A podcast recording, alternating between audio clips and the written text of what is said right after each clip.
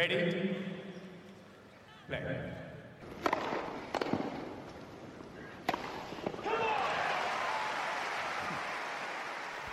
Merhabalar, Raket Servisi hoş geldiniz. Ben Gökalp. Ben Anıl, merhaba. Evet, yakın profil serimize devam ediyoruz. Uzun bir ara vermiştik bu seriye. Ama hazır tenis yokken dedik ki bu off season'ı böyle bir özel bölümle değerlendirelim. Ee, bundan önce 4 tane kişiyi yapmıştık 5 bölümde. Ee, Djokovic ile başladık. Sonra Nadal'ı yaptık sanırım o sırayla. John McEnroe ve Federer'i 2 bölümde işlemiştik. Bugünse kadınlar tenisinin efsanelerinden birini konu olarak alıyoruz. Monica Seles konuşacağız. Değişik bir dönem. İyi olacak gibi hissediyorum. Çünkü 90'lar konuşacağız. Biraz buruk olacak çünkü çok tabii buruk bir hikaye. Bir bölümleri açıklayayım istiyorsan ondan sonra sana bir pas atayım. Tamamdır. Beşe ayırdık e, bugünkü podcast'lik kısımlarını. İlk başta çocukluğuyla başlayacağız. Nasıl tenise başladı. Sonra e, o şampiyonluk yıllarında çok hızlı bir geçişi var. İnanılmaz bir dominasyonu var. 90'ların en başında. Sonra saldırıyı konuşacağız 3. bölümde. 4. bölümde o saldırıdan geri, tenise geri dönüşünü konuşacağız. Ve son olarak da tenisi bırakışını ondan sonra neler yaptığını ve genel değerlendirmesini de yapıp bu bölümü burada kapatacağız. Monika'nın çocukluğuna girmeden önce hani izleyicilerin de dinleyicilerin de biraz daha farkına varması ve anlayabilmesi için ne kadar önemli bir tenisçi olduğunu bugünün tenisçilerinin onun hakkında söyledikleriyle biraz başlamak istiyorum. Çünkü tenisi 90'larda oynadı belki ama bugünlere hala ışık tutuyor. Ee, tenisin en efsane isimlerinden birisi olarak görülen Serena Williams, Monica hakkında her zaman onun oyununu çok severdim. Onun onun gibi oynamak isterdim.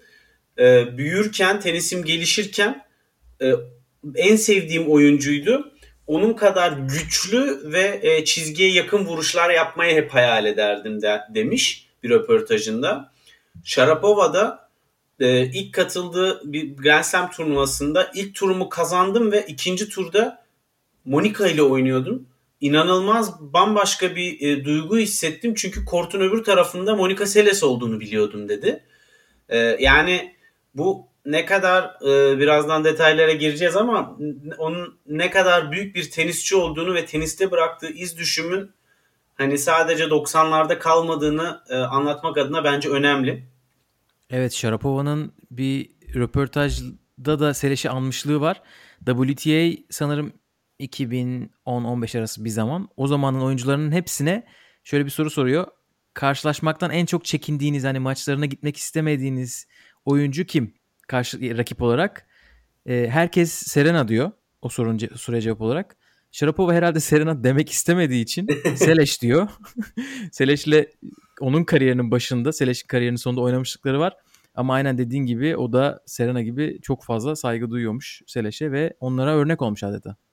Bugün de hala zaten e, tenisin biraz içerisinde farklı konularda da aktif bir şekilde devam ediyor Monika. E, ama geçmişe dönecek olursak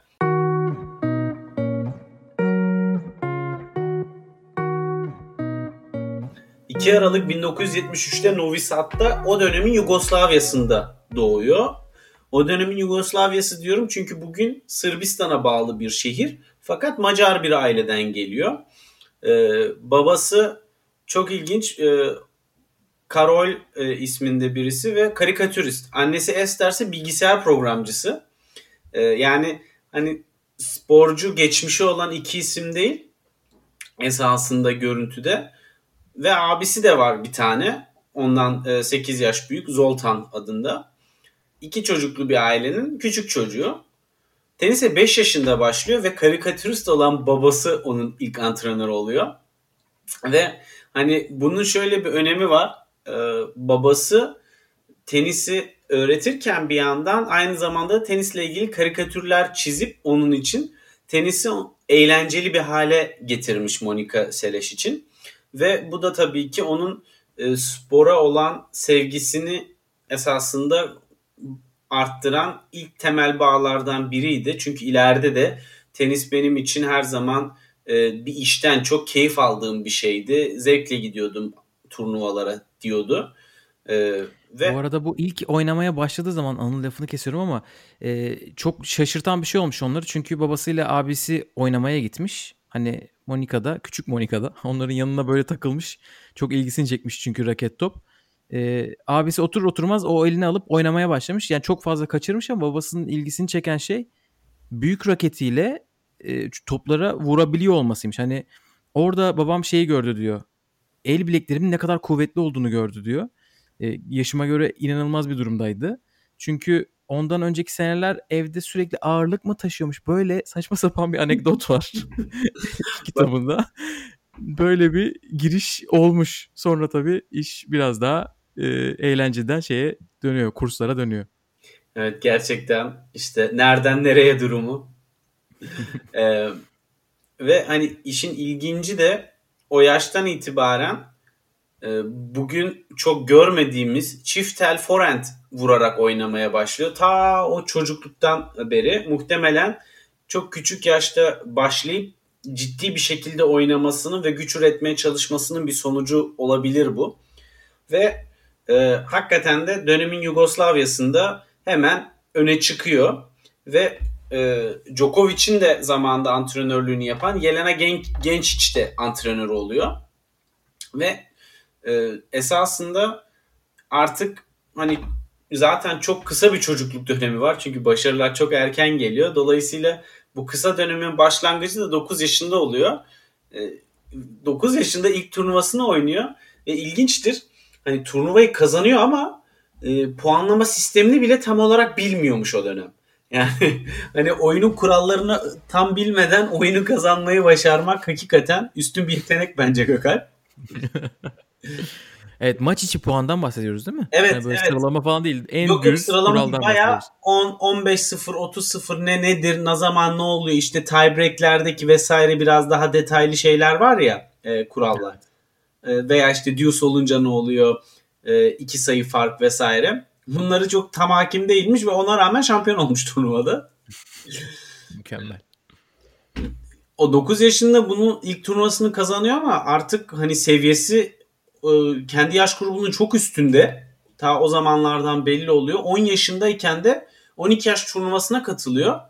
Ki hani küçük yaşta 2 yaş fark gerçekten fiziksel gelişim açısından çok e, az bir süre değil. Ve 12 yaş turnuvasında da şampiyon oluyor.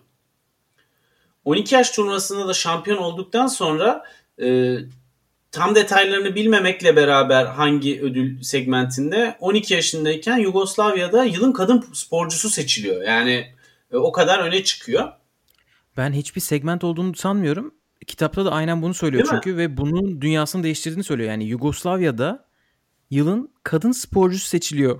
Ben 12 yaşından küçükken inanılmaz bir şey. Öyle, 10 yaşındayken. Öyle benim baktığım yerlerde de kesinlikle öyle yazıyor ama işte insan emin olamıyor. Hakikaten böyle bir şey var mı yoksa hani e, yan bir e, üstün başarı çabı mansiyon ödülü falan mı diye insan düşünüyor. evet ve bir de bunu e, yani babasının eğitiminde yapıyor. Hani böyle çok e, hani nasıl diyelim bir proje çocuk olarak da yetişmiyor Monika Seles. Belki şunu da eklemek lazım. Novi Sad'da tek bir kulüp var, tenis kulübü var. Ve bunu kitapta şöyle anlatıyor. Hani 12 yaşındaki çocukları almıyorlardı. Çok elitistti. İşte Wimbledon'dan daha çok kuralcıydı.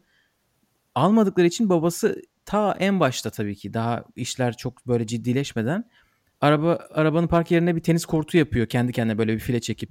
Oralardan geliyor. Tabii sonra turnuvalardaki başarılarından sonra herhalde o genç iç e, ile beraber çalışması oradan. Sonra tabii yılın kadın sporcusu ödülü biraz çok erken olmamış mı 10 yaşında? Evet ya gerçekten. Ee, hani insan ne diyeceğini bilemiyor. E, dediğin gibi otoparkta başlayan bir serüven çok ilginç yerlere doğru gidiyor buradan. 11 ee, yaşında artık hani uluslararası turnuvalara da katılmaya başlıyor ve hani çok erken bir yaşta tabii ki Orange Bowl bilen bilir gençler ve çocuklar arasında çok çok prestijli bir turnuvadır. Florida'da düzenleniyor. Ee, ve Orange Bowl'u kazanıyor. Bir numaralı seri başını finalde Kanadalı Helen Colossi'yi yeniyor. Ee, ve bunun üzerine Nick Bollettieri tarafından keşfediliyor ve Nick Bollettieri diyor ki benim akademimde olmak istemez misin? Ee, bu tabii ki öyle Nick Bollettieri efsanevi oyuncuları bünyesinde barındıran Andre Agassi gibi Mert abi de orada e, çalışmıştı bir dönem. E, bu tarz e, büyük isimlerin yer aldığı bir e, akademi ve oraya özel davet alıyor. E, ve bunun üzerine ailesi bir karar veriyor ve 11 yaşındayken Amerika'ya yerleşiyorlar. Boletier aslında ilk başta şey yapmışlar. Monika'yı göndermişler abisiyle beraber. Ha, Zoltan'la beraber evet. Evet 86 yılında zaten. Evet 86 yılında çünkü düşünsenize Yugoslavya'da doğmuş büyümüşsünüz. E, Florida'ya gittiğinizde orada bir adam diyor ki işte benim akademimde çalışmaya başla. E, Monika Seles ilk başta şeyi söylüyor hani çok ben ne yapacağımı bilemedim ama Boletier şey demiş. Gel birkaç hafta hani beğenirsen devam edersin gibi bir şey deyince anne babasından e, uzakta başlamış. Yani anne babası geri dönmüş Yugoslavya'ya. Ama dediğin gibi bir süre sonra onlar da Amerika'ya geçme kararı alıyorlar. Herhalde o da biraz daha savaşın böyle yaklaşacağı zamanlar. Şu anda çünkü Yugoslavya'da bir sıkıntı yok 86 yılı. Ekonomik olarak bir sıkıntı evet. var ama henüz bir gerginlik, fiziksel bir gerginlik yok. Ve muhtemelen işte sporcu olarak başarılı olduğun zaman da esasında senin için tehlikeli değil, prestijli bir şey orada bulunmak esasında. Tabii, tabii. Ee, ama Boletieri hakikaten yani öyle herhangi bir sporcu olarak görmüyor Seles'i. Bir röportajında da şunu diyor. E, onun, o diyor çok sıra dışı biri olarak göründü bana. Bu e, gösteri turnuvaları sırasında söylüyor bunları. E, o mükemmel Avrupa'yı disipliniyle beraber e, ailesi, annesi, babası ve abisiyle olan eşsiz e, iletişimi ve birlikteliği onu bu seviyeye getiriyor. E, hani çek, söylemekten çekiniyorum ama diyor e, bir gün çok büyük bir sporcu olacak diyor. E, ve hani bugünden bunu çok söyleme, söyleyip dile getirmek istemiyorum diyor ama o yani hatta birebir şunu söylüyor. She is the most unusual, talented young man I have ever seen or involved in sports today. Yani diyor ki gö- gördüğüm en sıra dışı ve yetenekli e, spordaki tenisteki değil e, oyuncu ve sporcu kendisi diyor. Bu kadar üst düzey bir noktaya koyuyor e, Boletieri, Monica Seles'i. Yani kısaca diyor ki gelmiş geçmiş en başarılı tenisçi e, olma potansiyeli yüksek diyor. E bu yüzden de tabii ki kendi akademisine davet ediyor. Ama bu arada bu akademinin adı geçmişken bir şey paylaşayım mı? Kitapta akademide ne yaptıklarını anlatıyor çok kısaca. Ya böyle bir günü şey yapmış. E, demiş ki işte şu saatten şu saate kadar gün programını paylaşmış. Çünkü Nick Bollettieri o zaman dediğin gibi tenisin galiba global anlamda tek ve en büyük ekolü. E, en iyi yetenekler oraya gitmeye hani çalışıyorlar biliyorlarsa. Asker gibi çalıştırılıyorduk diyor o yaştayken. 6'da kalkıyorlarmış. 7'de 7 ile 8 arası teknik antrenmanı oluyormuş. 8 ile 11 arası tenis antrenmanı 3 saat. 11-12 arası öğle yemeği. Sonra 12-4 arası okula gidiyorlar. Orası aynı zamanda bir okul çünkü. 4-7 arası tekrar tenis antrenmanı. 8 akşam yemeği. Sonra 10'da ışıklar kapanıyormuş. Yani günde kaç? 6 saat sadece korttalar. 1 saatte teknik antrenmanı yapıyorlar. Bu kadar bu küçük yaştaki çocuklar gerçekten o gelmiş geçmiş ünvanlarını hazırlanıyor asker gibi. Evet yani ya tabii bir de şu var muhtemelen oraya yani o seviyedeki bir o antrenman seviyesini kaldırabilmek ve devam ettirmek için tenise olan sevginin de çok büyük olması gerekiyor. İşte bu yüzden de e, o çocuk yaştan babasının ona tenisi sevdirmesi sadece iyi olmasını sağlaması değil aynı zamanda sevmesini sağlaması da e, başarılarında ve bu akademiden sonuçta orada birçok oyuncuyla beraber oynuyor. Hani hepsi bir Seles kadar başarılı olmuyor sonuçta. E, bu da burada kritik bir bence etmen. E, yani tabii artık akademiye girdikten sonra da e, exhibition turnuvaları, özel gösteri turnuvalarında denemek istiyor Nick Bollettieri onu. Yani 13 yaşındayken Sovyetler Birliği'nin 14 numarasını 6-2, 6-1 yeniyor. Nike'ın gösteri turnuvasında. Daha profesyonel bir maç yapmıyor 13 yaşında. Ya bu inanılmaz bir şey. Gerçekten. 13 yaşındayken Sovyetler Birliği'nin büyüklerde yanlış anlaşılma olmasın 14 numarasını 6-2 e, 6-1 yenmek hani bir merhaba diyor orada. Tabii. Ve e, artık yavaş yavaş hani genç yaştaki başarılardan önce e, genç yaştaki ilk e, galibiyetleri de geliyor ve ilk turnuvasını Key Biscayne Florida'da oynuyor 14 yaşındayken. İlk turda rakibini 6-0 6-3 gibi bir skorla yeniyor. hani şaka gibi. İlk WTA turnuvasında. İkinci maçında o dönemin hani en efsane isimlerinden birisiyle oynuyor. Gabriela Zabatini. Ee, ve ilk sette set puanı atıyor ona karşı. Seti 7-6 kaybediyor. İkinci seti de 6-3. Ama 14 yaşında olduğunu tekrardan belirtmek istiyorum. Ee, turnuva sırasında da aynı zamanda bir e, röportaj yapıyorlar e, Monica Seles'le. Diyorlar ki e, hani nasıl görüyorsun kendini? Ne teniste nereye ulaşmak istiyorsun diye soruyorlar. O da diyor ki en iyi tenisçilerden biri olmak istiyorum. Ama olmazsa da üniversiteye giderim. Mesela Brown'a giderim diyor. Hani o e, alternatif yolu bile 14 yaşındayken çizmiş kendine. Ama şunu da çok net bir şekilde diyor. Bir numara olmak istiyorum teniste. Fakat diyor hani sanırım tenis oynayan herkes bir numara olmak ister. Benim bir farkım var ben olacağım diyor. Ve çok net yani bunu söylerken.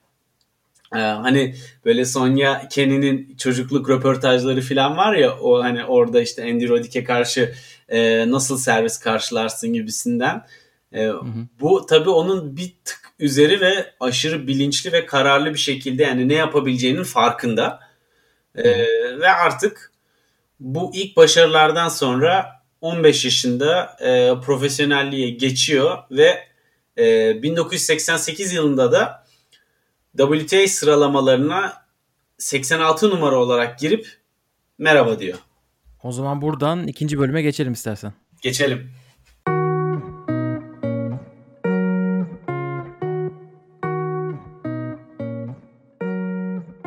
Evet normalde biz oyuncuların ikinci bölümlerinde böyle profil yaptığımız zaman bir junior e, seneleri konuşuyoruz.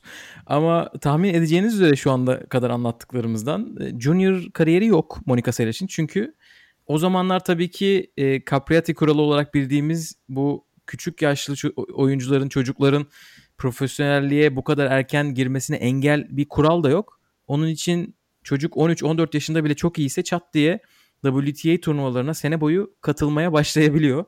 E, onun için Monica Seles de gerçekten öyle başlamış. 14 yaşında oynadığı ilk turnuva Boca Raton'da e, ilk tur rakibini yendikten sonra Chris Evert'la oynuyor mesela. Yani geldiği nokta evet. hayatında ilk defa bir turnuvaya katılıyor ve e, Chris Evert gibi bir e, efsaneyle oynuyor. E, Chris Evert'la zaten Chris Evert'ın son senesi 89 senesi. O, o sene oraya kadar oynayacaklar da. E, YouTube'da Chris Evert Monica Seles maçları var. Hani bunu bulabilirsiniz. Birisi 15 yaşında, birisi sanırım 35 yaşında, daha da 34 yaşında. E, tam böyle artık orada bir devir teslim gibi oralarda başlıyor. Sonra Anıl'ın dediği gibi 89 yılında 15 yaşına geldiğinde profesyonelliğe geçiyor ve geçer geçmez daha 5. turnuvasında turnuva kazanıyor. Ve finalde Chris Evert'i yeniyor. Hem de bir toprak turnuvasında.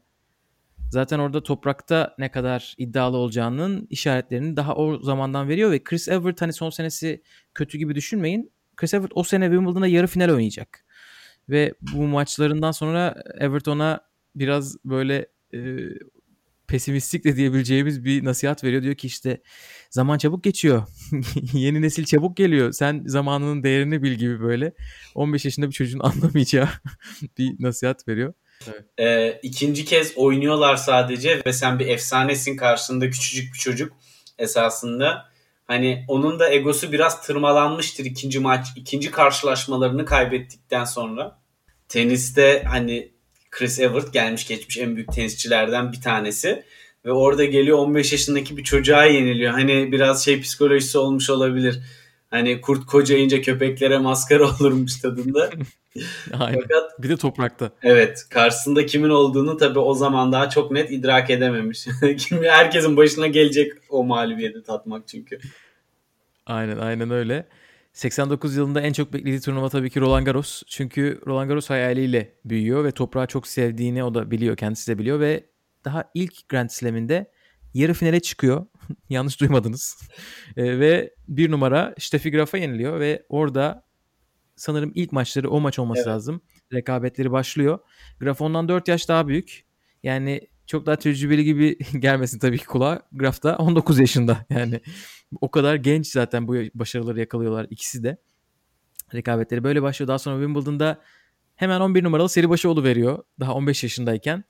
İşte Graf'a 6-0 6-1 kaybediyor ve orada belli oluyor çimde kimin, toprakta kimin üstünlük kuracağı.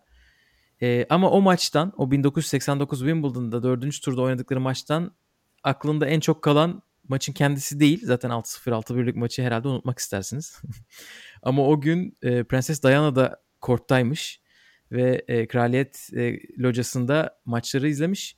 Böyle şeyi anlatıyor. Korta girmeden son 10-15 saniye içerisinde anında böyle bir, bir şeyler söylüyorlar ona. Şöyle yapman gerekir, böyle eğilmen, ayağını şöyle bükmen gerekir. Birden ne olduğumu anlayamadan diyor. Korta atıldım. Belki o heyecanla da sadece bir oyun almasını açıklayabiliriz. Evet, o... Ama tabii o zaman hala 15 yaşında. Yani Wimbledon'ın öyle farklı bir atmosferi ve gelenekleri, kuralları olduğu için 15 yaşında bir insana onu önceden söylemeyince o anda neredeyim ben kafasına girmiş olma olasılığı çok yüksek. Tabii bir de Kent Dükü olsa yok efendim başka biri olsa tamam. Ama Diana anladığım kadarıyla 89 yılında popstar gibi bir şey yani evet. inanılmaz bir popülariteye sahip. Ee, zaten şey diyor hayatım boyunca diyor ünlülerle çok tanıştım. Bunu daha sonra söylüyor. Böyle e, hani Starstruck onun ününe böyle birden dayanamayıp şok olduğum iki insan oldu diyor. İlk oynadığımız maçta Chris Evert bir de Princess Diana diyor. İkisinde bu kadar etkilenmiş. E, o maçı öyle hatırlıyor. Bir sene önce sıralaması yokken seneyi 6 numarada tamamlıyor. E, artık 16 yaşında. E, ve o sene oynadığı finaller var. Steffi Graf, Martina Navratilova, Chris Evert yani bayağı da aslında tecrübe sahibi oluyor. E, 90'da Boca Raton'da e, o kendi içerisindeki bazı böyle obsesyonları fark ediyor. İşte çizgilere basmamaya çalışıyormuş. Çok böyle değişik değişik huylarım vardı. Birden abim bana sen ne yapıyorsun deli gibi gözüküyorsun kortta deyince kendimi saldım ve salır salmaz da Miami'de şampiyon oldum diyor. E, Boca Raton'da kaybetmiş ama e, neyse ki diyor medya o turnuvada benimle uğraşmadı. Çünkü inanır mısınız benden daha genç birisi e, gazeteleri manşetlerine e, manşet olmuştu daha doğrusu gazeteye manşet olmuştu. O da 13 yaşında Boca Raton'da finale çıkan Jennifer Capriati. Evet. Yani böyle bir dönem. e, Monica Seles 16 yaşında, Capriati 13, bazıları herhalde 15. böyle bir WTA döneminden bahsediyoruz. E, o sene o sene Roma'dan hemen önce çok büyük bir değişiklik yapıyor ve Bolettieri bırakıyor, akademiyi bırakıyor. E, çok kısa geçmiş bunu kitapta. Hem babamın hem de Bolettieri'nin egoları çok büyüktü. Onun için ne yazık ki kötü bir ayrılık oldu. Ama e, sonrasında aramız iyi diyor. Bu Bolettieri'den kötü ayrılıklar ilk duyduğumuz şey değil. Agassi de böyle tarif etmişti ayrılığını. Gerçekten Boletieri herhalde çok büyük bir karakter olduğu için kendisi. Biraz zor hazmediyor bu başarıları. Seni ben yarattım. Nereye gidiyorsun? herhalde herhalde öyle yani. Evet Şaşırma ve 90 yılında aynen öyle ve 90 yılında o büyük işi yapıyor ve daha 16 yaşındayken Roland Garros'u kazanıyor. Yarı finalde Jennifer Capriati'yi 14 yaşındaki Jennifer Capriati'yi burada tekrar hatırlatalım. Finalde de Steffi Graf'ı o da 20 yaşında yeniyor. Bu arada diğer yarı finalist de yaşlı gibi gözüken 21 yaşındaki Yana Novotna. Gerçekten artık. aynen artık 21 yaşında. Herhalde emeklilik düşünmeye başlamıştır. Tam böyle o zaman WTA'de biraz devir teslimin olduğu Navratilova Evert döneminin sona geldiği ve bu yeni isimlerin çıktığı bir dönem. E, ve Monica Seles inanılmaz bir seri yakalıyor. 32 maç. Bu arada zaten bu birkaç sene artık sürekli bir seri yakalayacak. 32, 25, 29. Sürekli yenip yenip duracak. Yılın sonunda WTA Finals'ta Gabriele Sabatini'yi epik bir maçta 5 sette geçerek kazanıyor. Çünkü o zamanlar WTA Finals'ın final maçı 5 set üzerinden oynanıyor.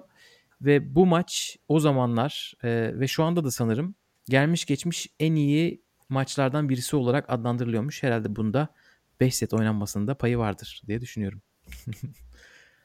e, 91 yılına geldiğimiz artık 17 yaşında Avustralya açıkta şampiyon oluyor. Avustralya'yı çok seviyor. Aynen zaten o normal 17 yaşına geldi. e, Indian Wells'den sonra da bir numara oluyor 91 yılında. Fransa açıkta tabii ki bir daha şampiyon oluyor. Ve bu sefer Fransa açıkta finalde yendiği isim e, işte Figraf mı diye karıştırıyorum bakıyorum hemen. Arancha Sanchez çok fazla oynayacağı bir isim. Hatta kariyerinde sanırım en çok oynadığı isim Arancha Sanchez. Arancha Sanchez de genç o dönem yanlış bilmiyorsam. Artık kaç yaşında? 19'a genç mi deriz bilmiyorum. o yaşlardaysa. Ama hepsi gençler tabii. Arancha Sanchez, Gabriela Sabatini. Bu hepsi genç kesim o zamanlar. Ee, ve bu kadar maç kazanmışken senenin ilk iki Grand Slam'ini kazanmışken Wimbledon'dan çekilmesi insanlar şok oluyorlar. Ee, İngiltere bunu hazmedemiyor ve o e, tabloid dediğimiz bu dedikodu gazeteleri e, hamile olduğunu söylüyor. İşte sponsorundan dolayı katılmadığını söyleyenler var ama Monica Seles çok kısa sakatlığım vardı onun için katılamadım gibi bir açıklama yapmış. E, ondan sonra artık bu yani 91 senesi de öyle devam ediyor. E, Amerika açığı kazanıyor tabii ki. Yarı finalde Capriati'yi, finalde de Navratilova'yı geçerek. 92 yılında yine Avustralya'yı kazanıyor. Ee, 93 yılına artık geçmeden önce 92 yılında yine yani asıl Fransa'sı o senenin çok güzel. Çünkü çeyrekte Jennifer Capriati'yi yeniyor. Yarı finalde çok yakın geçen bir Gabriele Sabatini maçı var. Ve finalde de o Steffi Graf maçı çok efsane. Efsane. bu da evet. E, WTA'nin gelmiş geçmiş en iyi maçlarından birisi olarak adlandırılıyor. Bunun YouTube'da özeti kesinlikle bulabilirsiniz kolayca. Graf Seleş 1992 yazarsanız. Burada beklenti çok büyük maçtan. Çünkü 1 numara ve 2 numaralar ve o sene hiç oynamamışlar 92 senesinde Fransa'ya kadar. E, ve Seleş'in üstünde şöyle bir rekor baskısı var. 55 seneden beri ilk defa ve tabii ki açık dönemde ilk defa 3 kez arka arkaya Fransa açık kazanan kadın isim olmaya çalışıyor. E, ve oluyor da 6. Grand Slam'ini kazanıyor. Ama bu e, başarıların diyeyim keyfini çok fazla da yaşayamıyor. Çünkü Monica Seles'in çocukluktan beri gelen bir böyle kendisiyle alakalı insanlar ne diyor e, düşüncesi var. Ve bunu zaten bu sıralarda da gördü, söyle, yaşa, hissettiğini söylüyor kitapta. Sonra zaten patlak verecek ama o zaman en çok manşet olan şeylerden birisi ki 92 Wimbledon'da da başını çok ağrıtacak bir olay bu. E, maçlarda çıkardığı ses. E, bu bu ses önceden olmayan bir şey. Tenis dünyasının Monica Seles ile bu kadar fazla en azından kadınlarda diyelim tanıştığı bir şey. E, çünkü ne Navratilova ne Evert ne öncelerindeki tenisçiler böyle topa vururken ses çıkartıyorlar. E, bu dalga geçmeleri çok kafasına takıyor mesela. E, onu en kötü giyinmiş tenisçi seçiyorlar. Bunu çok kafasına taktığını söylüyor. 92 yılında mesela saçını simsiyaha boyamış önceden böyle sarışınken. Saçını siyah boyadığı için sponsorlarla arası bozulmuş. Böyle reklamların tek tekrar çekmek zorunda kalmış. Ya böyle kariyerinin en iyi zamanında o zamanların tadını pek çıkaramadığını anlatıyor. Ve 92 yılındaki bu baskılar herhalde medya bu kadar konuştuğundan dolayı oyunculara da yansıyor ve Wimbledon çeyrek finalinde Natalie Tozia o zamana kadar birkaç maç yapmışlar. Hiçbir şey söylememişken çeyrek finalde şikayet ediyor. Neden bu kadar bağırıyor diye. Hadi Natalie Tozi'ye bir şey demedi ama yarı finalde Martina Navratilova da maç boyu şikayet edince bu iyice İngiltere gazetelerinde yankı buluyor. Zaten onlar küsler neredeyse Sereş'e bir önceki sene gelmediği için. Finalde de hiç ses çıkarmayacağım. Aynen öyle çünkü bir numara düşünsenize Avustralya'yı Fransa'yı kazanmış oyuncu Wimbledon'a gelmeyince bunlar resmen kuduruyorlar. Bizi adam yerine koymadı mı diyorlar yani çok e, şey tabii işin. Aynen aynen öyle. Finalde de diyor ki alın o zaman ben size ses çıkarmayacağım ama çok kötü bir performansla işte Figraf'a kaybediyor. Kendim gibi oynayamadım sırf çıkaracağım sesi düşünmekten. Bir daha diyor insanları memnun etmeye çalışmayacağım ve gerçekten de bir daha öyle ses çıkarmadığı bir maç olmuyor. Monika Seles bunu profesyonel olduktan sonra falan çıkarmaya başlamıyor bu sesi. Yani çocukluğundan beri böyle oynuyor. Ve hani şunu diyordu o dönem. Yani bu yaşıma kadar 8 senedir ben e, bu se aktif tenis oynuyorum. Hiç kimsenin problemi olmadı. Şimdi ortaya çıktı birden diyor. Yani bir anda evet. e, bu şikayetler gelmeye başladı diyor. Ve çok büyük bir e, rahatsızlık uyandırıyor herhalde onda. Yani bu kadar senedir neredeydiniz de şimdi niye çıktı bu gibisinden. Evet Navratilova ile oynadıkları maçta mesela sanırım öncesinde 8 ya da 9 defa maç yapmışlar. Evet. Nat- Natalie Tozia ile de öyle. Önceden maçları var. Evet, hani gerçekten dediğin gibi ne oldu hani e, büyük ihtimalle şey diye de düşünüyor olabilir. Ben bir numara oldum maç kaybetmiyorum. O mu batıyor? Hani ne oluyor da birden üstüme yükleniyorsunuz? Haklı gerçekten. E, bu Wimbledon hikayesini biraz hani üstünden geçelim istedim. Çünkü kazanamadığı tek Grand Slam Wimbledon olacak. Ve 92'de bu geldiği final onun içinde bir uktedir. Belki 91'i kaçırmamayı da düşünmüştür kariyerini bitirdikten sonra. Çünkü o kadar yakın gelip tabii e, bir sonraki bölümde konuşacağımız felaketin de e, tezahürü olacak kariyerinde Wimbledon tarafında da. Ama ondan önce 92 yılında Amerika'da 7. Grand Slam'ini kazanıyor ve hala 18 yaşında. 19 yaşında değil ve 7 Grand Slam kazanmış durumda. E, ve sene sonu finallerini arka arkaya 3. kez kazanıyor. 16, 17 ve 18 yaşlarında birer WTA Finals yani en iyilerin gittiği kupayı kazanıyor. Ondan sonra 93'e tabii ki kaldığı yerden devam ediyor. Steffi Graf'ı geçip kazandığı Avustralya açık finali var. 8. Grand Slam'i yine 34 maçlık bir seri yakalamış durumda. E, bu bölümü herhalde böyle kapatabiliriz. Yani Ocak 91'den e, Şubat 93'e kadar 34 turnuvada oynayıp 33'ünde final görüyor ve bunların 22'sini kazanıyor. Gerçekten inanılmaz bir dominasyon. Yoruluyor tabii biraz. 93 Mart ayında abisiyle Jamaika'ya gidip böyle uzun zamandır yapmadığı bir şey yapıp böyle bir dinleniyor. Hah tamam diyor evet toprak sezonunun keyfini çıkarmaya başlayabilirim. Ve sonra toprak sezonunu başlatmak için ilk duraklar olan Hamburg'a yola çıkıyorlar deyip sözü sana bırakayım.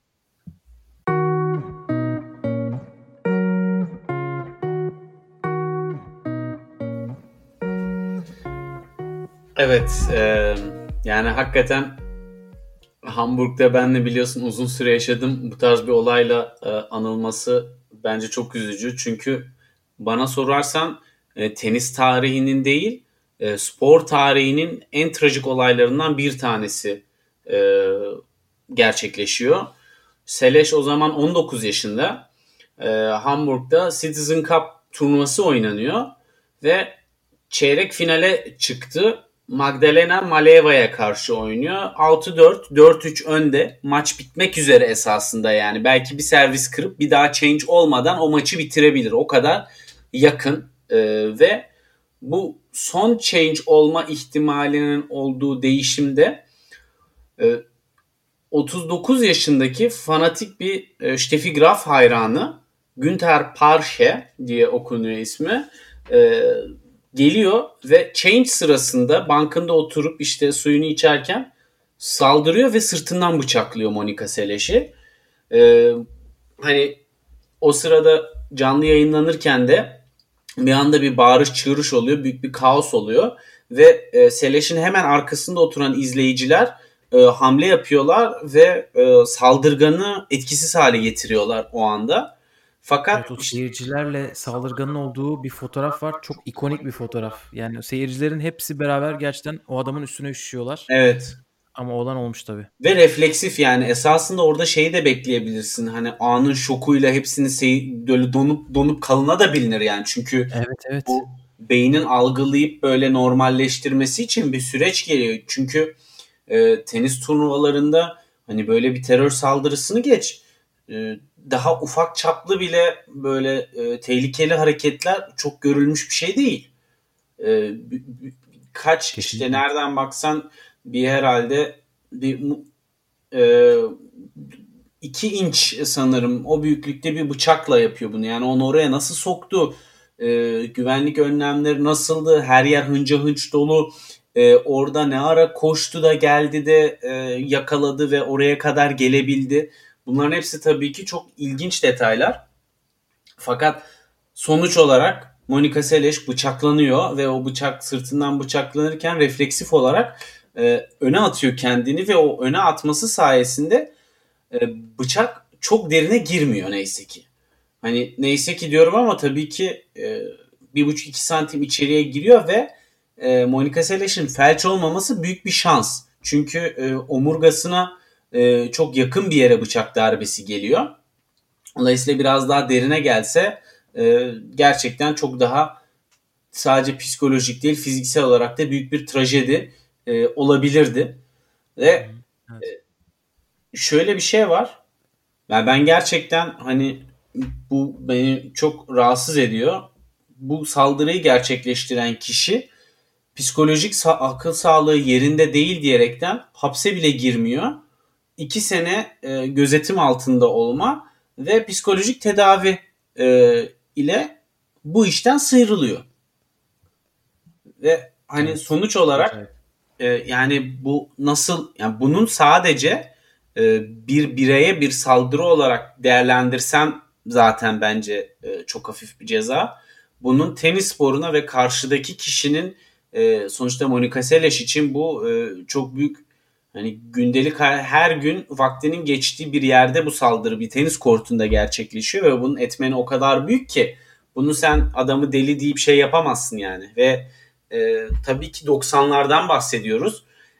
Bir oyuncu da olsan aklına türlü türlü komplo teorileri gelebilir. Hani Yugoslav e, yadan geliyor onun bir numara olmasını engellemek istiyorlar falan filan gibisinden hani böyle arkasında acaba daha büyük bir komplo mu var deyip korku yani insan siner gerçekliği e, yanlışlığı hani bir tarafa bırak bırakınca o oyuncu kendi düşünceleriyle baş başa kalınca bu, bunların hepsini düşünebilir.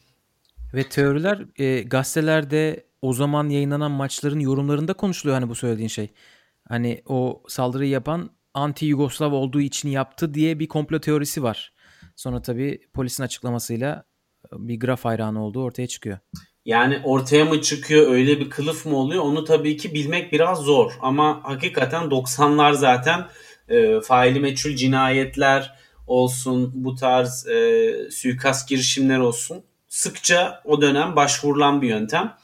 Ee, evet ve... kitabında şeyi söylemiş hani bu bu işi yapan adamın işte Figraf'a böyle rahatsız edici mektuplar, paralar gönderdiğini doğum günü hediyesi alsın diye. Ee, işte Friends for ben nasıl okunuyor bilmiyorum tabii ki. Freunde für ewig diye mi okunuyor? Friends for Ever. Best Friends Forever gibi. Ha, aynen öyle şeyler yazan, mektuplar gönderdiği, odasının işte figraf e, fotoğraflarıyla dolu olduğu falan yazıyor. Ama bu kitabında yazıyor tabii. Bilmiyorum artık polis raporunda böyle bir şey var mıydı? Ama evet. Yani sonuçta o kişi hakikaten fanatik bir e, graf hayranıdır. Benim bundan bir şüphem yok ama sonuçta bu insan kullanılır, doldurursa da getirilebilir hani e, bir piyon olarak. Yani bunlar hep e, okuduğumuz, e, duyduğumuz şeyler farklı olaylardan piyonların kullanılması. Ama neyse hani işin o tarafını bir kenara bırakacak olursak e, bu olayın hani bıçak yarası sonuçta bir iki santim e, kritik de bir yere gelmediği için esasında 2-3 hafta sonra e, Monica Seles fiziksel olarak tekrardan turnuvalara katılabilecek bir e, durumda. Ama fiziksel olarak diyorum üstüne basa basa. Çünkü psikolojik olarak çok büyük bir darbe yiyor. Bir korku var üstünde. Ve hani yıllar sonra da bu saldırıyı andığı zaman bu yaşadığı saldırının onun tenisi olan sevgisini o dönem için bitirdiğini söylüyor. Ki tenisi gerçekten iş olarak görmeyen ve büyük bir sevgiyle kortta e, vakit geçiren bir insanın böyle bir şey düşünmesi ve sevgisini bitirmesi muazzam bir travma. E, yani o dönem eğer bu bıçaklama olayı olmasaydı ne olurdu sorusu tabii ki hep orada kalacak. Çünkü şunu unutmamak gerekiyor. O dönemin öncesinde bir Steffi e, gerçeği var ve Steffi e, 1988 ve 1989 yıllarında oynadığı 8 Grand Slam turnuvasının bir tanesinde finalde yeniliyor. Geriye kalan 7'sini kazanıyor ve 1990'da da e, şampiyon oluyor e, Avustralya açıkta. Roland Garros'da e, kaybediyor Monica Seles'e. Ve bundan dolayı öncesinde muazzam bir e, Steffi Graf dominasyonu varken bunu yıkan bir isim oluyor Monica Seles. E, onu çok yenmiyor ama esasında. Yani Monica Seles e, Steffi Graf'la e, çok yenerek onu ezerek e, Graf'ın şeyini bitirmiyor. Başkalarına karşı da kazandığı için kupaları. Çünkü e, esasında e, Grand Slam'deki mücadelelerinde de e, genel or, e, ikili arasındaki rekabette de Graf e, e, Seleş'ten çok daha fazla maç kazanmış durumda hani bu saldırıya kadar. Ve bundan dolayı hani onu sahneden süpüren bir isim değil genel olarak tenisi domine eden bir isim olarak tehdit oluyor. Fakat... Tabii ama bir de dünya bir numarasında yükselmesi var. Evet. Bir de ikilinin arasında oynadıkları maçta momentum Seleş'in tarafına geçmiş durumda. İlk maçları o... Graf kazanırken son maçları Seleş kazanıyor ve herhalde en önemli kıstas olan Grand Slam finalleri. Mesela 4 Grand Slam oynuyorlar evet. finalde. E, bıçaklama öncesi. 3 finali Seleş kazanıyor. Evet Wimbledon. Yani çok maç aynen çok maçı Graf kazanmasına rağmen onun için tehlike çanlarının iyice çaldığı zamanlar. Bir numarayı da kaybetmiş. Evet, iki senedir bir numara zaten e, Monika Seleş ve e, yani o yüzden bunun bir Steffi Graf hayranı tarafından yapılmasının hani neden Graf hayranı Seleş'e saldırıyor sorusunun biraz da cevabı bu. Ama hani e, şöyle bir gerçek var ortada. Hani Steffi bunda yapabileceği hiçbir şey yok. Ama e, yine Steffi Graf da bundan çok etkilenmiş. E, 95 yılında bir röportajda konuşuyor. E, diyor ki bu olay beni çok etkiledi. E, 7-8 ay etkisinden çıkamamış. Çünkü o da kendisini e, bu yaşanan saldırının sorumlusu olarak hissetmiş. Onun bir e, fanatik hayranı bu saldırıyı e, gerçekleştirdiği için. Evet ve ilk düşündüğü şey buymuş. Bu bıçaklamayı duyduğu anda umarım benim hayranım olan birisi yapmamıştır. İlk aklına gelen evet. bu olmuş gerçekten. Ve o turnuvanın oynandığı ve finale çıkmış Steffi Graf o turnuvada. Evet kazanamadı günü, o da. Arança Sanchez'e kaybetti finali ama. Aynen o final günü finale çıkmadan önce Seleş'i hastanede ziyaret ediyor. Ee, ve ona çok kısaca hani geçmiş olsun dileklerini iletiyor ve o halde finale gidiyor. Tabii ki finali kaybetmiş. Seleş öbür taraftan şeyi düşünüyor. Nasıl olur da turnuva hala devam eder? Ona inanamadım evet. diyor. Başka başka dünyalar tabii. E, tabii ki. Ee, kesinlikle e, o yani bana sorarsan böyle bir saldırının olduğu bir yerde sporcu güvenliğinin sağlanamadığı bir yerde turnuvanın derhal iptal edilmesi gerekirdi. Ee, ama Steffi Graf şunu da söylemiş. Hani geri dönerse çünkü Steffi Graf da geçmişinde sakatlıklarla ve geri dönüşlerle mücadele etmiş bir isim. Bunun tecrübesi var onda. Ee, geri dönebilirse ona çok büyük saygı duyarım ve onun te, onun tekrar kortta oynayabildiğini görmekten büyük keyif alırım demiş. Hani mesela şey 95 e, finalinde baktığım zaman ben e, finalde e, Graf kazanıyor ama orada bir sarılması var Monika Seles'e. O tabi saldırı sonrası ilk karşılaşmaları epey bir süre oluyor. E, oradaki o samimiyeti ve hani bir kere sarılıyor yetmiyor bir daha sarılıyor e, Seles'e. Hani iyi ki buradasın gibisinden. E, gerçekten o söylediklerinde de o zaman da samimi olduğunu biraz orada hissediyor insan.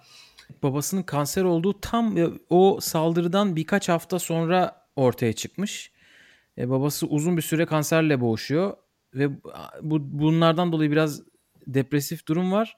Bir de şöyle bir şey olmuş. O oylamayı da bir konuşalım istersen Anıl. Hı hı. E, bıçaklamadan birkaç hafta sonra tabii Monica Seles'in dünya sıralaması bir numara.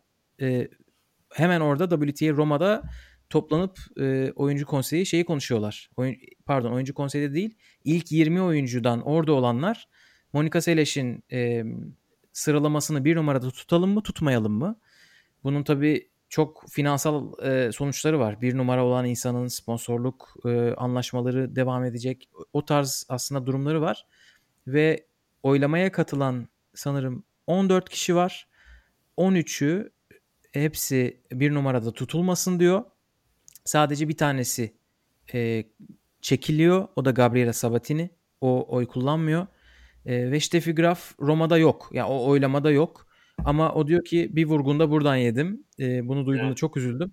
Ama sonunda bunun hepsinin e, duygusal yani tamamen para olduğunu düşününce hani bu iş tarafından çok da şaşmamalıydım diyor.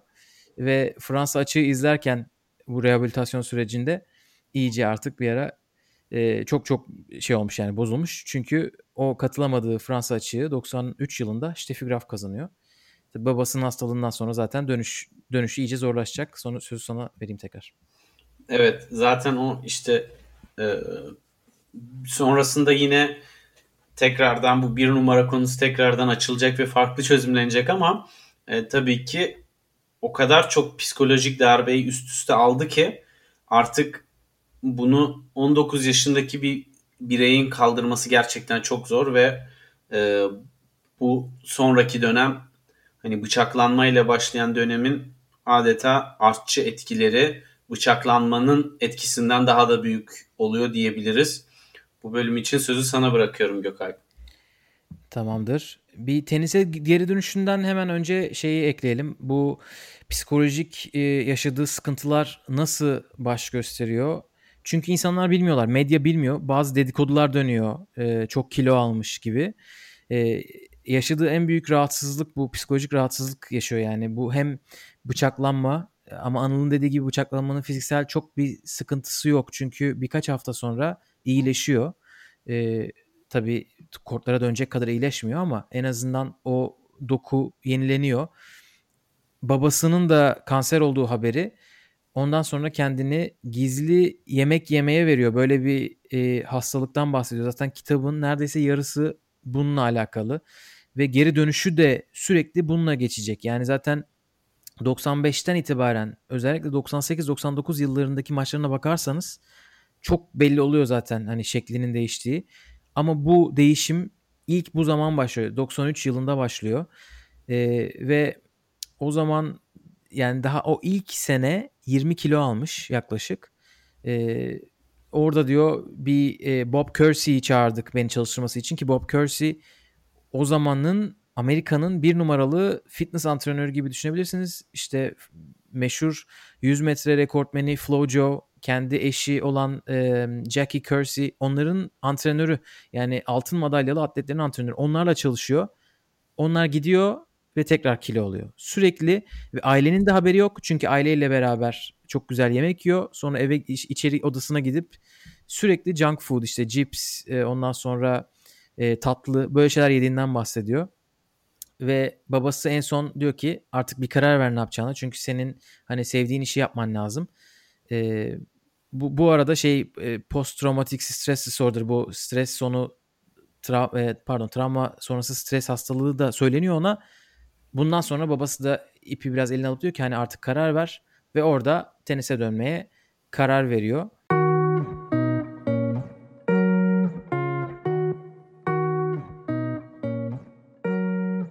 95 yılının yazında tenise artık geri dönecek.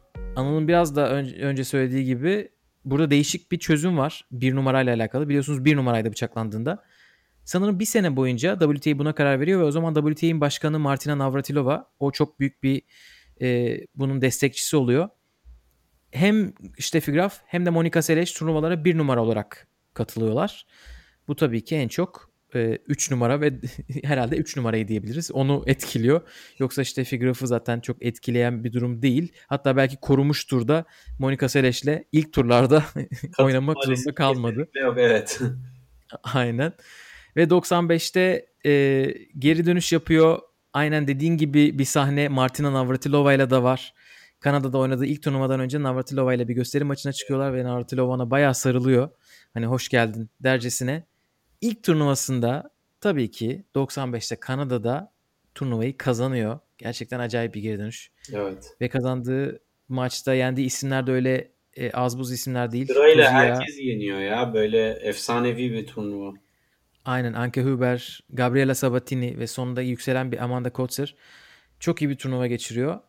Ve bu sırada fark ediyoruz ki Monika Seles Amerikan vatandaşı olmuş 94 yılında. e, Buna dair açık açıkçası çok bir şey bulamadım ben. Neden Amerikan vatandaşı olduğuna dair. Ama zaten hem e, kökenlerinin Macar olması hem de o zamanlar Yugoslavya'da savaş olmasından dolayı ve 9 senedir Amerika'da yaşıyor olmasından dolayı büyük ihtimalle çok büyük bir bağlılıkları kalmıyor e, doğup büyüdüğü yere ve Amerikan vatandaşı olup Amerika'yı temsil etmeye başlıyor. Tabii ki ondan sonra Amerika açıkta e, iyice şey yapacak. Amerikan seyircisi onu iyice destekleyecek. Zaten çok büyük bir hikaye. Bir de Amerika adına yarışıyor. E, 95'te finalde işte Graf'la oynuyor. O 6-0'lık bir set kazanıyor ama ona rağmen maçı kaybediyor. E, ve Anıl'ın bahsettiği o sahne ki ben Steffi Graf'ı hiç öyle gördüm hatırlamıyorum maç özetlerinden. Genelde evet. mesafeli bir isimdir. Kesinlikle. Ama gerçekten o da rahatlamış. Onu onu görüyoruz görüntülerden. E, bu arada o maçın e, tamamı var. Eğer başına bakmak isterseniz çok ilginç. O zamanlar böyle boks maçına çıkar gibi çıkartılıyormuş tenisçiler Amerika açık finaline. Bir insan koridorundan geçiyorlar önce. Teker teker o kamera onları kort dışından alıyor e, ve içeri doğru takip ediyor. Ve tabii ki insan yani taraftarların içinden geçerken Monica Seles geçtiği için yaklaşık bir 20 tane koruma var artık. Hani eskisi gibi değil. Ama çok efsane bir maça imza atıyorlar. Bu arada kitapta kendi söylediğine göre o sıralar hala 10 kilo fazlası var. Ve 96'da Avustralya'da bir yorum yapıldığında kilosuyla alakalı iyice kafasına takılıyor bu iş. Ama yine de fark etmiyor ve inanır mısınız o geri dönüşten sonra 96 Avustralya'da 9. Grand Slam'ini kazanıyor. Gerçekten acayip bir başarı bu da. Ee, yani yine o zaman çok mutlu olması lazım ama kitapta inanır mısınız o zaman da hala nasıl gözüktüğüyle kafasını bozmuş durumda onu anlatıyor. Ee, çok böyle yaşayamamış. Ondan ya. sonra Fra- Fransa Wimbledon'ı biraz daha kötü geçiyor Avustralya'ya göre. O dönemde mesela e, hani İngiliz basını gerçekten çok acımasız. E, şöyle e, lakaplar takmışlar e, Monica Seles'e. Oversize servings. E, sumocuya benzetmişler. Ve bence en zalimi Hag with a frying pan. Yani ve e, hani tabii ki e, bu acımasızlıklar onun acımasız yorumlar onu da psikolojik olarak etkiliyor. Fakat işin bir de e, hem ticari hem popülerite tarafı var. Onu şöyle özetliyor dönem için Monica Seleş. Diyor ki geri döndüğümde yeni nesil daha uzun, daha güzeldi. Yani iyi oynamak yeterli değildi artık. Güzel de olmak zorundaydım diyor popüler olmak için. Ve tam bu işte Anna Kornikova'ların filan e, şeye e, ön plana çıktığı dönemler. Martina Hingis, evet. Anna Kornikova filan. Ve bu Aynen onun herhalde en çok göründüğü yer 97 Wimbledon. O 3 isim bir de Venüs'ü katıyor onların arasına. Ekstra bir yük olmuş o psikolojik yaşadığı zaten sıkıntılarda. Aynen ve bu da muhtemelen onun yani tenise olan bağlılığını ve tenis sporundaki kadın imajının değişmesindeki e, rahatsızlıkları onun tura geri dönüşteki performansına da ciddi etkisi oldu. Evet, evet, evet. Aynen öyle. Zaten 96 yılında e, Wimbledon'dan sonra hani önemli bir turnuvası olimpiyatlar. Orada da olimpiyatlarda da yemek krizleri yaşadığından bahsediyor. Lindsay Davenport'la o da arkadaşıylarmış. Davenport altın madalyayı kazanırken o sanırım çeyrek finalde eleniyor. Ee, sonra senenin sonunda WTA Finals'ın ilk maçında sakatlıktan dolayı çekiliyor. Daha ilk maçta ve o zaman anlıyor ki bu yeme olayı sadece psikolojisini değil fiziğini de etkiliyor. Ee, yılbaşı günü babası hastaneye kaldırılıyor. 97'ye girecek derken ve Avustralya'yı kaçırıyor. 97 e, Wimbledon'ı anlatmış bayağı kitapta. Aynen dediğin gibi hem e, kendisi kötüye giderken bir de çok böyle manken gibi isimler gelmeye başladı. İyice garip oldu ortam. Ama ben Anna Kornikova'ya çok saygı duyardım. E, zaten beraber kazandığımız çiftler kupaları da var diyor. E, 97 senesini öyle özetlemiş. 98'de babasıyla daha çok zaman geçirmek için çoğunlukla Amerika'da turnuvaya katılıyor. E, sonra babası diyor ki git Roma'ya oyna maçlarını. Manyak mısın? E, tura devam etmen lazım. Roma'ya gidiyor. Gider gittiğinden 6 gün sonra babasını kaybediyor. Babasını kaybettikten birkaç gün sonra da bir karar alıp Fransa açığa gitmeye karar veriyorlar. Ve orada gerçekten acayip bir turnuva oynuyor. Mükemmel bir performansla finale çıkıyor. Hem de yarı finalde onu son 5 maçta yenen Martina Hingis'i geçerek ee, ama finalde Arancha Sanchez'e kaybediyor. Yani 23 maç oynamışlar Arancha Sanchez'le. Monica Seles 20'sini kazanmış. O maçı nasıl kaybettim ben de bilmiyorum diyor. Zaten Arancha Sanchez de e, özür dilemiş e, seremonide kazandığı kupa konuşmasında. Bunu sen kazansan daha çok sevinirdim gibi bir şey söylemiş. E, 99'da Avustralya'da yarı finale çıkıyor. Çeyrekte Steffi Graf'ı geçiyor. Yeni bir koçla çalışmaya başlıyor. Bu sıralar sürekli koç değiştiriyor ve her gelen koç yeni bir diyet yazıyor. Bilmiyorlar ki işin sıkıntısı psikolojik hani fiziksel değil. Ee, orada 99'da Fransa'da çok yakın o Roland Garros'a çok yakın geçen maçta Steffi Graf'a kaybediyor. Ve o son maçları artık ve son maçlarında durum Steffi Graf 10 galibiyet, Monica Seles 5 galibiyet durumunda. Zaten Steffi Graf o maçtan sonra gidip o çok çok meşhur maçta Martina Hingis'i finalde geçip Roland Garros'u kazanıyor.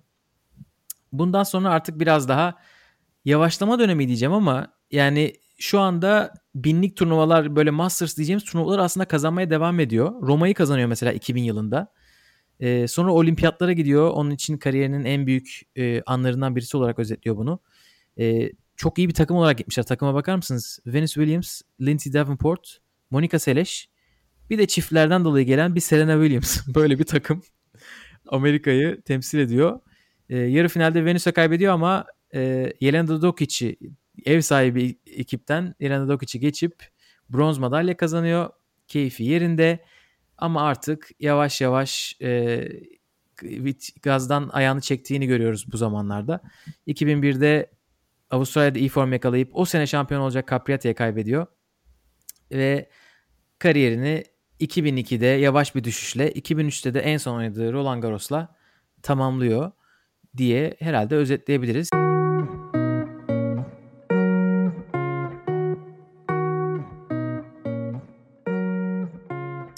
Ya şimdi tabii ki e, 2008 yılına kadar yine resmi olarak ben tenisi bıraktım demiyor hiçbir zaman. Ama işte 2008'de artık e, şeylere gidiyor. Dans yarışmasına katılıyor. E, ve bıraktıktan sonra da 2009'da Hall of Fame'e artık dahil ediliyor. E, onun çok da güzel bir konuşması var orada. İşte o dönemde üretken diye de devam ediyor. Hani onu da takdir etmek lazım. Bu senin de sık sık refere ettiğin kitap e, Getting a Grip on My Body, My Win, Myself kitabını bu dönemde yazıyor. 2009 yılında çıkıyor. Ve bu e, hastalıkla ilgili bilinci arttırma yönelik de çok aktif. Hala günümüzde de aktif. E, ve hani buna yönelik çok e, girişimi oluyor bunun farkındalığını arttırmak için. Aynı zamanda da hala tenisteki kadın imajı için röportajlar dahil olmak üzere e, farklı çalışmalarda bulunuyor. Hani bu e, demin de bahsettiğim işte kadın tenisçi güzel olmalıdır, şöyle olmalıdır algısının e, üstündeki rahatsızlığına karşı biraz mücadele etmeye çalışıyor. Yani esasında hani tenisi teniste bir sıkıntılar olduğunu görüyor kendince yani onu bir rahatsız eden şeyler var. Ee, ve bunların da değişmesi için bir yandan da çaba da gösteriyor yine. Yani tenisi bırakıyor ama boş durmuyor. Ki milyarder biriyle evli olduğu halde. Hani maddi açıdan hiçbir şeye ihtiyacı yok kesinlikle. Aynen öyle. Ee, evet yani çok büyük bir kariyer. Ee, daha neler olabilirdi diyeceğimiz tabii ki akla ilk gelen o. Ee, biz e, yazın bir bölüm kaydetmiştik. Tenisin eski efsaneleri diye. Orada tabii ki sevgili Mert Ertungay'ı konuk ettik. Konuştuğumuz isimlerden birisi Monika Seleş'ti. İstiyorsanız Mert abinin Monika Seles ile ilgili söylediklerini bir dinleyelim. Ondan sonra biz de kendi genel değerlendirmemizi yapıp kapatalım. Monika Seles e, eğer oyna, eğer kariyerin en doruk noktasında 3-4 senelik aralığı vermek zorunda kalmasaydı o trajik e, olaydan dolayı yani evet. şu anda bence tüm zamanların en iyi oyuncusu veya ne bileyim Steffi Graf'tan bahsederken veya e, Navratilova'dan veya ne bileyim genelde kadınlar tenisinden bahsederken çok daha değişik şeyler söylüyor olabilirdik. Ee, Monica Seles'in yani Monica Seles'in 3-4 sene boyunca en iyi oynadığı tenis oynadığı zamanlara bakın. Mesela demin ilk, ilk bizim konuşma bizim podcast'imizin üçümüzün olduğu podcast'in ilk bölümünde konsantrasyon, savaşçılıktan falan bahsettik. Seles'ten de bahsetmişizdir diye ümit ediyorum. Şu evet, anda hatırlamıyorum evet, ama evet, bahsetmemişsek evet, ben en, ben en azından bahsetmemişsem ayıp etmişim. Monica Seles şey yapardı ve Monica Seles'in çok önemli bir şey vardı, özelliği vardı. Bizim bu arada eski Türkiye şampiyonlarından Gülberk Gültekin onun arkadaşıdır. O, o da bana çok şeyler anlatmıştı. Yani eskiden beraber oynadıkları dönemler var. Ama ama benim benim bildiğim bir iki hikaye var Monica Seles'le alakalı. Şimdi hatırlamıyorum kime kaybettiğini. Yana Novotny olabilir bilmiyorum hatırlamıyorum. 90'ların başında bir maç kaybediyor Monica Seles. Sonra Nick Bollettieri Tenis Akademisi'ne dönüyor. Bunu şeyden duyuyorum. Bollettieri Tenis Akademisi'nde hala o zamanlar koçluk yapan ama ben tabii oraya artık uğramayalı seneler olmuş da o, o kişiyle kontak halindeyim. Ve işte bir o maçı kaybetme sebeplerinden biri galiba e, angle yani çapraz kısa çapraz vuruşları vardır ya teniste. Böyle tam çapraz dibe oturanlar değil de angle yani açı açı vuran toplar. E, en önemli birkaç puanda bir iki açı vurma denemesini ka- e, kaçırmış. O turnuvadan hemen sonraki gün geliyor Florida'ya. Yani da, daha yenildikten sonra bir, bir, bir iki gün sonra geliyor Florida'ya ve o haftanın pazartesi, salı, çarşambasını bir planını yapıyor. Veriyor şeylere benim çalışmak istediğim şeyler bu bu bu bu bu ama bunlara geçmek için ilk önce bu açı çalışmasını tamamlamam lazım diyor. Ve e, bu bu konuda lütfen bir program yapabilir misiniz diyor. Nike ve işte bir iki antrenör orada.